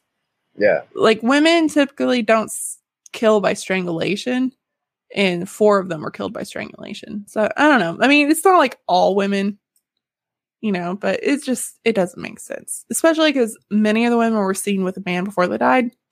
So I don't Yeah. really, I don't really subscribe. I agree, that. Elia. Yes. So another book, A Portrait of a Killer, Jack the Ripper, Case Closed, claims that they found DNA in a letter that points to Walter Sickert. Sickert was born in Munich in 1860 and he immigrated with his family to London in 1869. He was known for painting prostitutes, and some believe that he used these paintings to insert like clues and symbols about Jack the Ripper. Other people Hmm. just say that he was obsessed with it, so it's hard to say. It's also believed that he was impotent and had several surgeries on his penis. Experts have always suggested that Jack the Ripper may have had some kind of impotence problem because that's why he targeted prostitutes and so violently attacked them. Yeah. Especially like removing sex organs and stuff. It's always the impotence. but this one, like, he died in 1942. That's a lot of time not to murder somebody. Oh, this is the guy. yeah. That's just a long time to be like, I'm good. Like, It I'm is. done. Maybe, I mean, maybe like he got his potence back. I guess. like, all right, I'm good. It just seems like a disappointing ending, like Dexter, you know? like, it's just, Yeah. I just don't get it. So, the most famous one is Aaron Kosminski. He's the one that Yes, okay, famous is- very s- recently. He was a mentally ill Polish Jew who was admitted to Col- Colney Hatch Lunatic Asylum in 1891. He immigrated from England in the 1880s and worked as a hairdresser in Whitechapel, which just made me think of like Sweeney Todd. You know, he was like, Yeah. slashing throats and as a hairdresser, but apparently whatever. It's possible that he was a victim of anti Semitism. So a lot of people now think that maybe they just accused him because he was a Polish Jew. But there was another Polish Jew, Aaron Cohen, who was also known as David Cohen, who was a suspect. And he was actually known for being quite violent. So it was just kind of like a Polish Jew did this and they just pointed fingers. So it's a Yeah. lot of uh, nobody they were, knows. They were pretty, they were pretty heavily, uh, you know, discriminated against in London at Mhm. that time for sure. Oh yeah. And Yeah. so the book naming Jack the Ripper by uh, armchair detective in quotes that's what the source said russell edwards claims that he somehow came across you know the shawl from catherine eddowes and he was able to extract the dna and this mitochondrial dna evidence was able to say that this is definitively them but then everything i read is like you know this Oh, kind of they dna use, they use like the DNA from a descendant of this Aaron Kosminski guy or something. right? Yeah. So it says that, like, for one, there's no proof that this shawl was actually hers. Because Uh-huh. the theory is that the cop on the scene was like, oh, my wife needs a shawl. I'm going to give it to her. But then the, that theory states that they never washed it or touched it or nobody ever had their DNA on it. Right. And then two, the mitochondrial DNA can't be used to positively ID a suspect. It can only rule one out since thousands of other people, you know, could have the same mitochondrial DNA. So it's not like a thousand percent. Yeah. Right. It's very uh Yeah. and I they were- remember watching a documentary and at first they're like, oh, we were able to narrow it down because some weird something in the DNA. And then they're like, oops, sorry, we made a mistake. And it was like it could be thousands of people. So I don't know. It's just too far removed, man. I know, but all these seem to be like ancestors being like, I'm going to prove it's my family. yeah. Uh, and then there's George Chapman. God damn it. Yeah. and then George Chapman, they think he did it, but his MO was poisoning. He killed like four women, but poisoning is not the same as, you know, stabbing. So next, Yeah. Francis Craig, he was the husband of Mary Jane Kelly. And some people think that he found out she was, she changed her name and he found out she was, you know, acting as a prostitute and that he plotted to kill her. And then he killed the four other women before that to cover it up. But that doesn't make sense. That seems like a very elaborate, that seems like way too much work for somebody. Yeah. You only need one or two steps. Yeah. So it seems like a lot, lot going on there. So I don't believe that one. Thomas Cutbush. He had a reputation for being a very aggressive and violent. He started to have delusions about the same time as the murders began because he had the sif. Just all of them have the sif. Over the next few years, there were a number of reports made about young women being stabbed in the back or the butt by a man with a knife. All I can just think is this dude like creeping around, being like, "Pow!" Like this is pretty much how it's going. like that like that Mad TV sketch with the dude the dude with the scissors. That's exactly what I'm thinking. So he was committed to an infirmary and he was threatening people and he ended up threatening his mom and his aunt with a knife. And he managed to escape and he was on the run for three days, during which he stole clothing, he visited his family home, and then he was seen rambling about being a Jack the Ripper. And during this period, two other women were attacked and stabbed in the butt. And the aunt found the knife and then they gave it to the police and they're like, please get rid of him. So he went to jail. Mhm. So he was declared insane and committed. But it doesn't really check out. back then. Yeah. it doesn't really check out because he wasn't really killing people. He was just kind of like poop. But also, he was committed most of the time these murders were happening. So it doesn't make sense. And then Dr. Thomas Cream. he supposedly admitted on the gallows, like they went to hang him, and right when they were hitting the thing, he went, I am Jack the, and then he was dead. But Oh, come on. That's too cinematic. That needs to be made up. yeah, and everybody, beanstalk. yeah, and they said that the executioner was like very reliable. Really fun guy who doesn't deserve this. Yeah, but it seems like he was in prison the whole time that these killings were happening. So some people are like, well, maybe he paid off the prison guards to let him out to go kill people. But again, that doesn't check out. So Yeah. None of these make sense. And those are all on the list of the most believable ones. And I don't believe any of them. Yeah, I think So- the I think the one that I come closest to believing is the the Aaron Kosminski guy, Yeah. just because he matches like descriptions and uh, Mhm, like you were saying with the letters, the way they were written and stuff. mhm. It- Yeah, it- him or the other guy. To me, seems to me like a sort of a you know sort of like a almost Slavic way of of writing something like that. You know, possibly I don't know, but I- I mean. I agree that it's more fun to just keep it in uh, It's true. keep it in anonymity. And I think you know we're far enough removed from the from the victims of the whole thing to just kind of like let it be anonymous. Yeah. Some things are just so weird. I know like one woman was writing a book and now she thinks that she can prove it and they're wanting to like exhume bodies again. And I'm like, at this point, it's been so long. Just leave them be. yeah. But I think it's fun to speculate and try to learn, but I think at that point, just leave them alone. They've been through enough.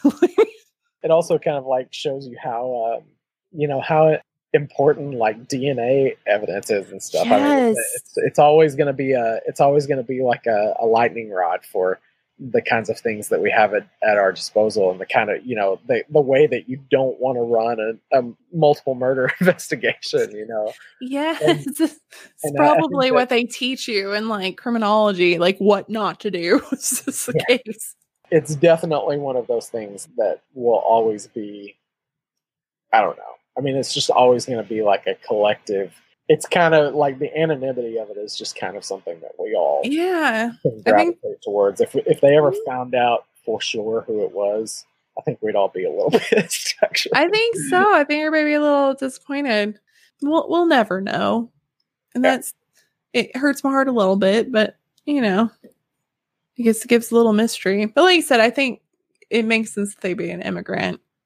And then it makes sense that they'd either die or be committed. And both the Polish immigrants that are suspects were both committed right after the murders. So so like that oh god, I already forgot his name. Something it's gonna be the most easy name. David. David C. David Cohen. Yeah, David Cohen. Yeah. He's the the most basic ass bitch name oh like- god. Like the most dumb fuck backwoods stupid ass Uh, yeah. Well, they said he was like more aggressive and more, you know, people are more afraid of a- him. So maybe david kind of here's the spooky. So spooky shit in no particular order. So Catherine Eddowes, who was the second victim of the double event where the two women were murdered, was discovered mutilated on the corner of Mitre Mitre Mitre Square. I don't know. God, I suck.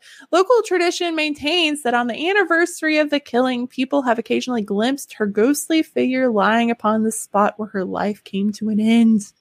So it's you're- very I'm sorry. I'm the I'm the worst. I'm the worst audience for spooky shit because I I just laugh at people who believe in ghosts.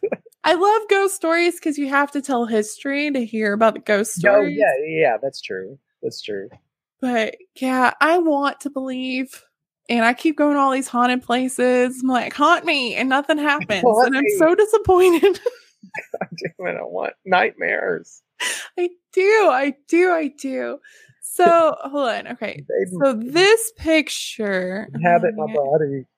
this right here is with this little smoke is supposedly like the spot where she died. So people are like, oh, there it is. There's proof.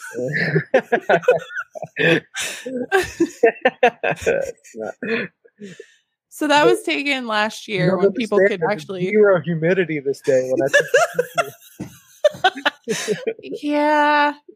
Yeah. It's also said that the cobblestones where she died glow red on the anniversary of her death, which there's only a couple of cobblestones in a very small area that are original to that area of Yeah. the murders. So pretty much everything that like all the murder areas is unrecognizable now. So Yeah. that's why I think Yeah, that Ripper Vision is very interesting because they put up that projector so you can see what it looked like because it's so different. So next in Durward, Durward sucks so bad at words. Durward Street. It sounds so bad. It was Bucks Row, so it's a new name. The general area is supposedly haunted by the sounds of the victims of Jack the Rippers. People just be walking down the street and then just hear sound of somebody getting murdered. I guess that oh. could be startling. I don't know. You don't see anything; you just hear it. Yeah, he probably left his re- his digital recorder there somewhere, like on Seinfeld. He left it in the left it in the concrete. And somebody just keeps stepping on it. And some people say that on the anniversary of the death, they see a glowing woman laying in the gutter, the location where Mary Ann Nichols was discovered, the first victim. Hmm. Did they ever try to help her? Yeah, that's the other thing. I'm like, all these people are like, oh, I saw this ghost in a thing. And I'm like, well, did you go make sure it wasn't a real person? Because that could yeah, still be a like, thing that's happening. How can you tell? I mean, some people look like ghosts. yeah. I can't be the only person sees like a garbage bag and you're like, oh, there's definitely a person in there. you gotta go check that stuff out. Huh. I'm just you know, for all the stupid shit that I've believed in, like I've never believed in ghosts for some reason. So I'm all I feel bad for pe- when I talk to people who either do believe in ghosts or who like want or who want to or who like don't even care about it, but they're just like trying to have fun with it. Because I'm always like that. I'm always that asshole that's like, ah, that's bullshit. Man, I just love it because like ghost hunts, you, you get to go to like historic places at night by yourself, like people. Uh, it's just a way to get in. You know, I had the best time at the Crescent Hotel going on a ghost hunt. And- oh yeah, yeah, yeah. And it should be. I really should look at it that way. But I it's just- so fun. Except like I had to pay extra to stay in the extra haunted room, and Zeke's like, "You're ridiculous," because he doesn't believe. He just thinks I'm just dumb. And we went to St. Uh-huh. Augustine, which is the oldest white person city in the U.S. Yeah, Florida. yeah, went to the ghost tour there. And it was just so cool getting to go to the fort at night and you get to go inside and stuff. It was just you know what? I've never thought about that. Yeah, you no, you're you're right. A couple of more. Oh, okay. So Ten Bells Public House, Commercial Street. For many years in the 1970s and 80s, it was renamed Jack the Rippers, and it sold Ripper Triple drinks. So that's Ooh. tasteful. But then it became a brewery, and it changed its name back in 1989 so they had live in staff who said in the bedrooms of the upper floors, they would wake up to alarming encounters of a ghostly Victorian man standing over their bed. Very nice. creepy. And the landlord of the pub claimed that Annie Chapman's ghost takes up residence there. There's no proof why he thinks it's Annie Chapman, but okay. And then he says there's strange winds and they reported mild mild poltergeist behavior. Didn't specify what that meant. you know, because if Jack the Ripper was anything, he was mild. and they said that she's haunting there because she was reportedly seen drinking there right before she was murdered. Huh. I mean, I guess if I was murdered and outside of a bar, I'd be like, eh, I'll just stay yeah, here. Fuck it, I'm back in the bar. I'm just gonna go right back in here. And the site of the murder is now. Yeah, if, you, if you were just drinking and you're staring down at your at your dismembered corpse, like yeah, yeah, go just gonna go back in there for a while. Uh, and the site of where her actual murder was is now occupied by the former Truman Brewery building. And legend of the brewery is that on the anniversary of her death on September 8th, the boardroom would become icy cold, and then people would see her ghost standing in the storeroom, which is the spot where she died. So that'd be startling.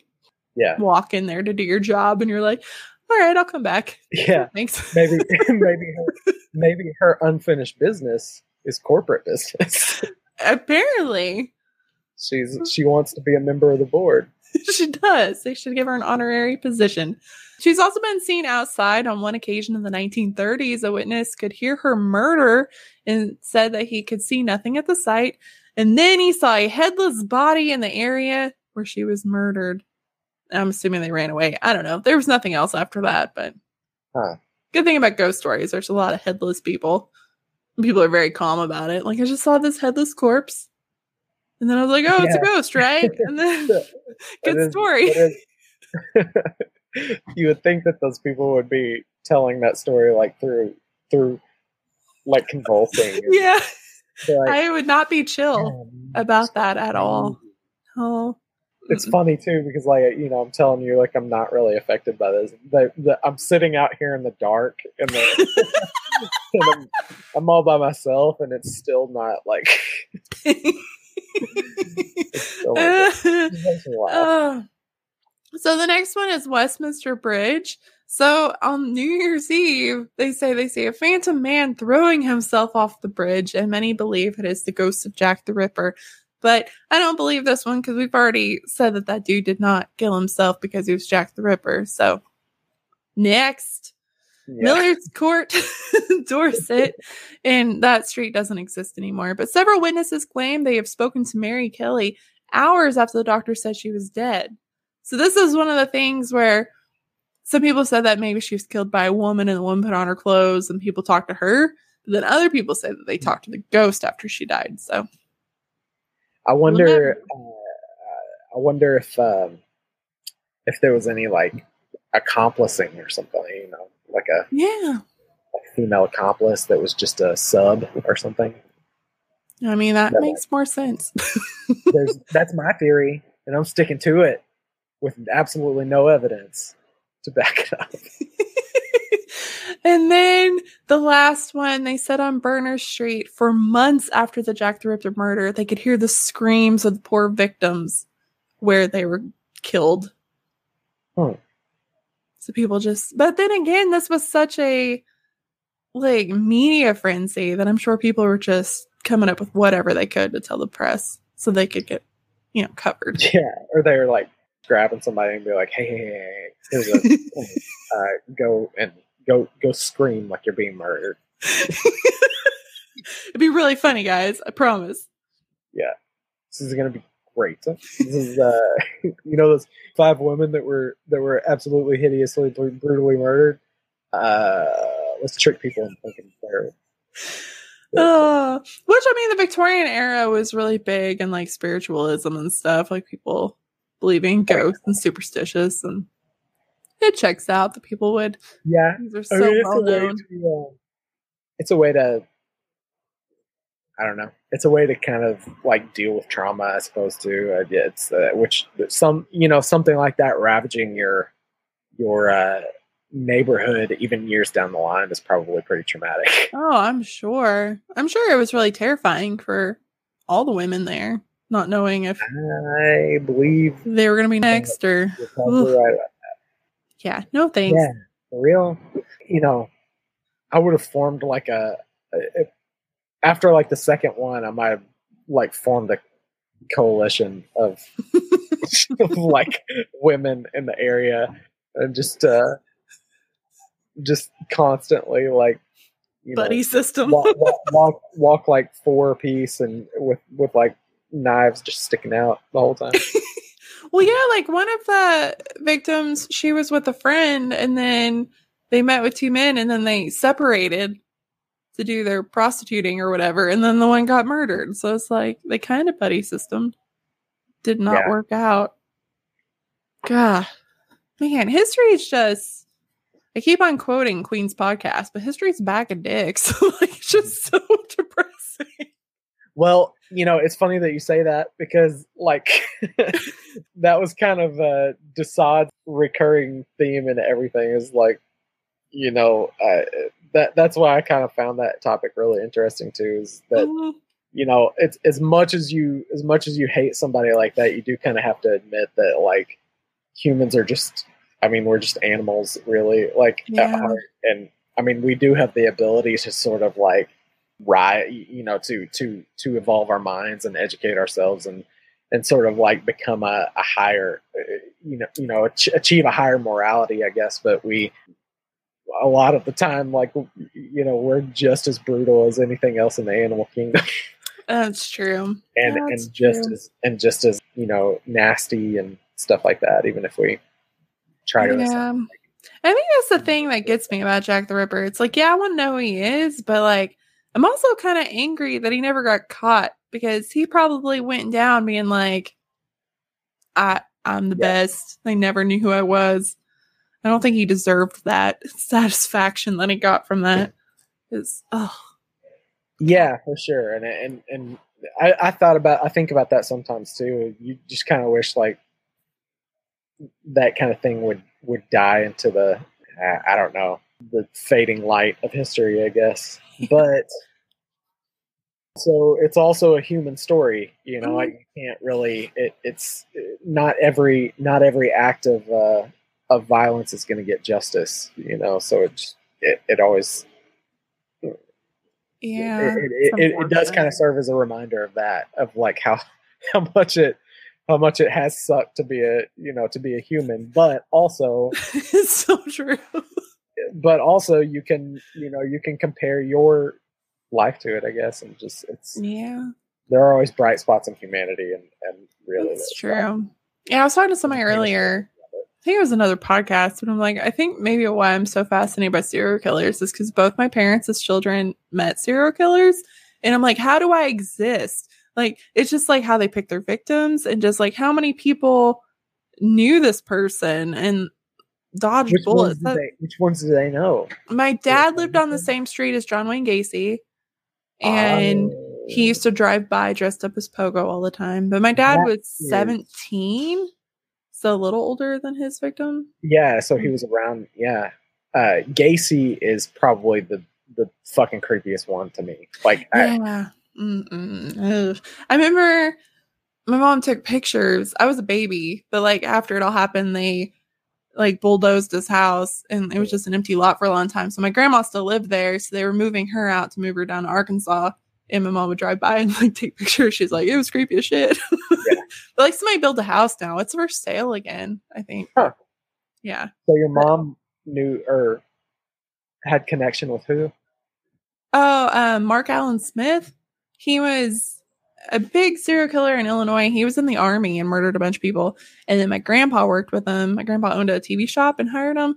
And so my grandpa would go out on house calls and leave my mom and my, you know, aunts and uncles in the store with him.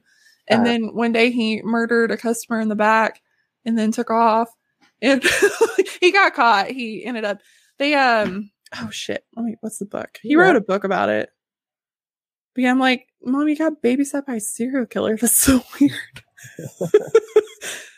but it was like Mountain Home, Arkansas. Like he strangled her and did some like it was awful. And then put her in her car in the back seat and then parked it at the square. And like it Yeah. took days for somebody to find her. And it was it's everywhere man i mean uh, you know and that that's kind of the i don't know that i guess that's what the the heart of what i was saying is you know you can't escape like the wretchedness of, of humanity. And i think like really honestly like that's why a lot of people are so enthralled with with uh true crime and with mystery and with you know sort of like gruesomeness and you know because you, we all know like we have we all have like the capacity for stuff like that even if we you know keep ourselves to to a moral code. It's just Mhm. It's such a crazy uh, the human condition is so crazy because we're like we, we kind of think of ourselves as as a step above animals but we still dip down into that like you're not. But the book, he wrote it in prison. It's called Legally Sane. That's Mark Allen Smith. oh, okay i've heard that name before I don't- Yeah, he's he killed 12 women. Yeah, he's a monster. But my mom said that she remembered the FBI showed up at the house and talked to my grandpa, and he never told her what he they said to him. So I was like, well, I wish I would have known what they said to him. That's yeah man. Yeah. that's crazy man I, Freaking Yellville, Arkansas. Who would have thought? Just- yeah, I had no idea I know, I didn't either. And it's like one of those stories when I was like, oh, I thought I told you about that. And I was like, no, you did not.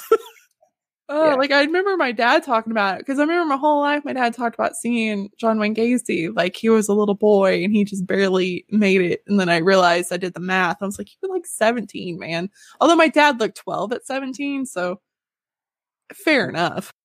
Yeah, well, thank you so much for joining me. No problem. I I'm, I'm always willing to do it. I maybe next time we should do it a little earlier in the day because oh, Probably. at this point of the at this point of the day it's like ten thirty or t- it's almost eleven.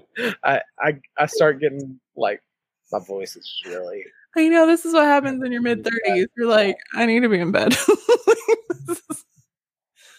but I it, it does this has forced me to look into a subject that I've always been interested in. So uh, and it did not disappoint. So yeah, it was it was a lot of information I didn't know, and now I need to look. I wrote down stuff and I wrote down that I need to call seek my sweet pork of my thoughts.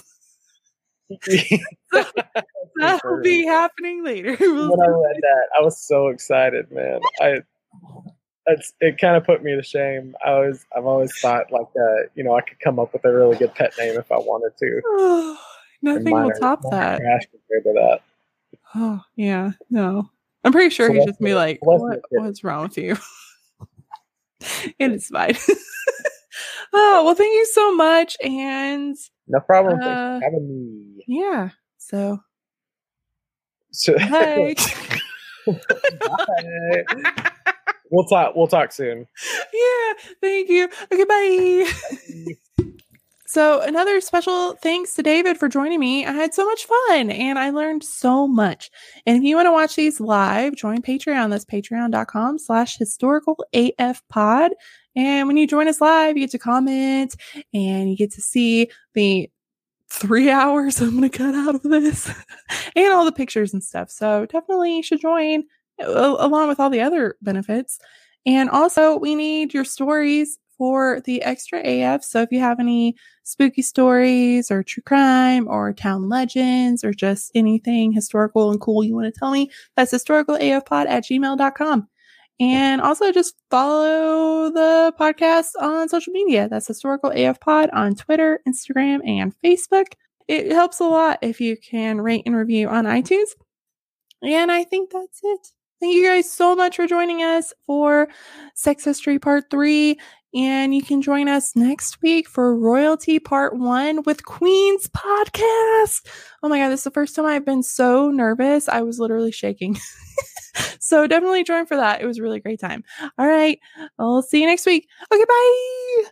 Greetings and salutations. This is Cage's Kiss, the ultimate Cage cast, where we discuss the movies and life of the national treasure, Nick Cage. My name is Linda, and every week I'll be joined by my brother Donnie and my best friend Adrian. There are three of us here, and I can't help but notice that none of us are Nicolas Cage. Did nobody call him? What? A Cage cast with no Nick Cage? What the shit's going on here? No, instead of being Nicolas Cage, we're three Nicolas Cage experts, which is the next best thing. I don't think we should admit to being experts. Too late. Unlike other Cage podcasts, we want you to participate. If you've seen Nick Cage out in the wild or have any other fun Nick Cage stories, we want to hear it. If you have any real life dilemmas, we want you to send them in.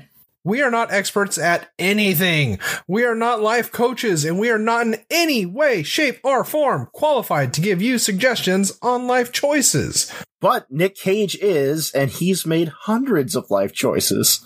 We'll try to glean any wisdom we can from Nick Cage's character we're discussing that week to help you with your situation. Seriously, I cannot stress enough just how much you should not take our advice. But we're experts. No, seriously, we're not experts. Yes, but we will be reviewing his first acting gig as Nicholas Coppola, Best of Times, which features a young and very precious Crispin Glover.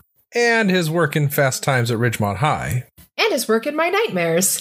Please subscribe and join us every week on iTunes, Stitcher, Spotify, Podcoin, YouTube, or our website, cageskiss.com.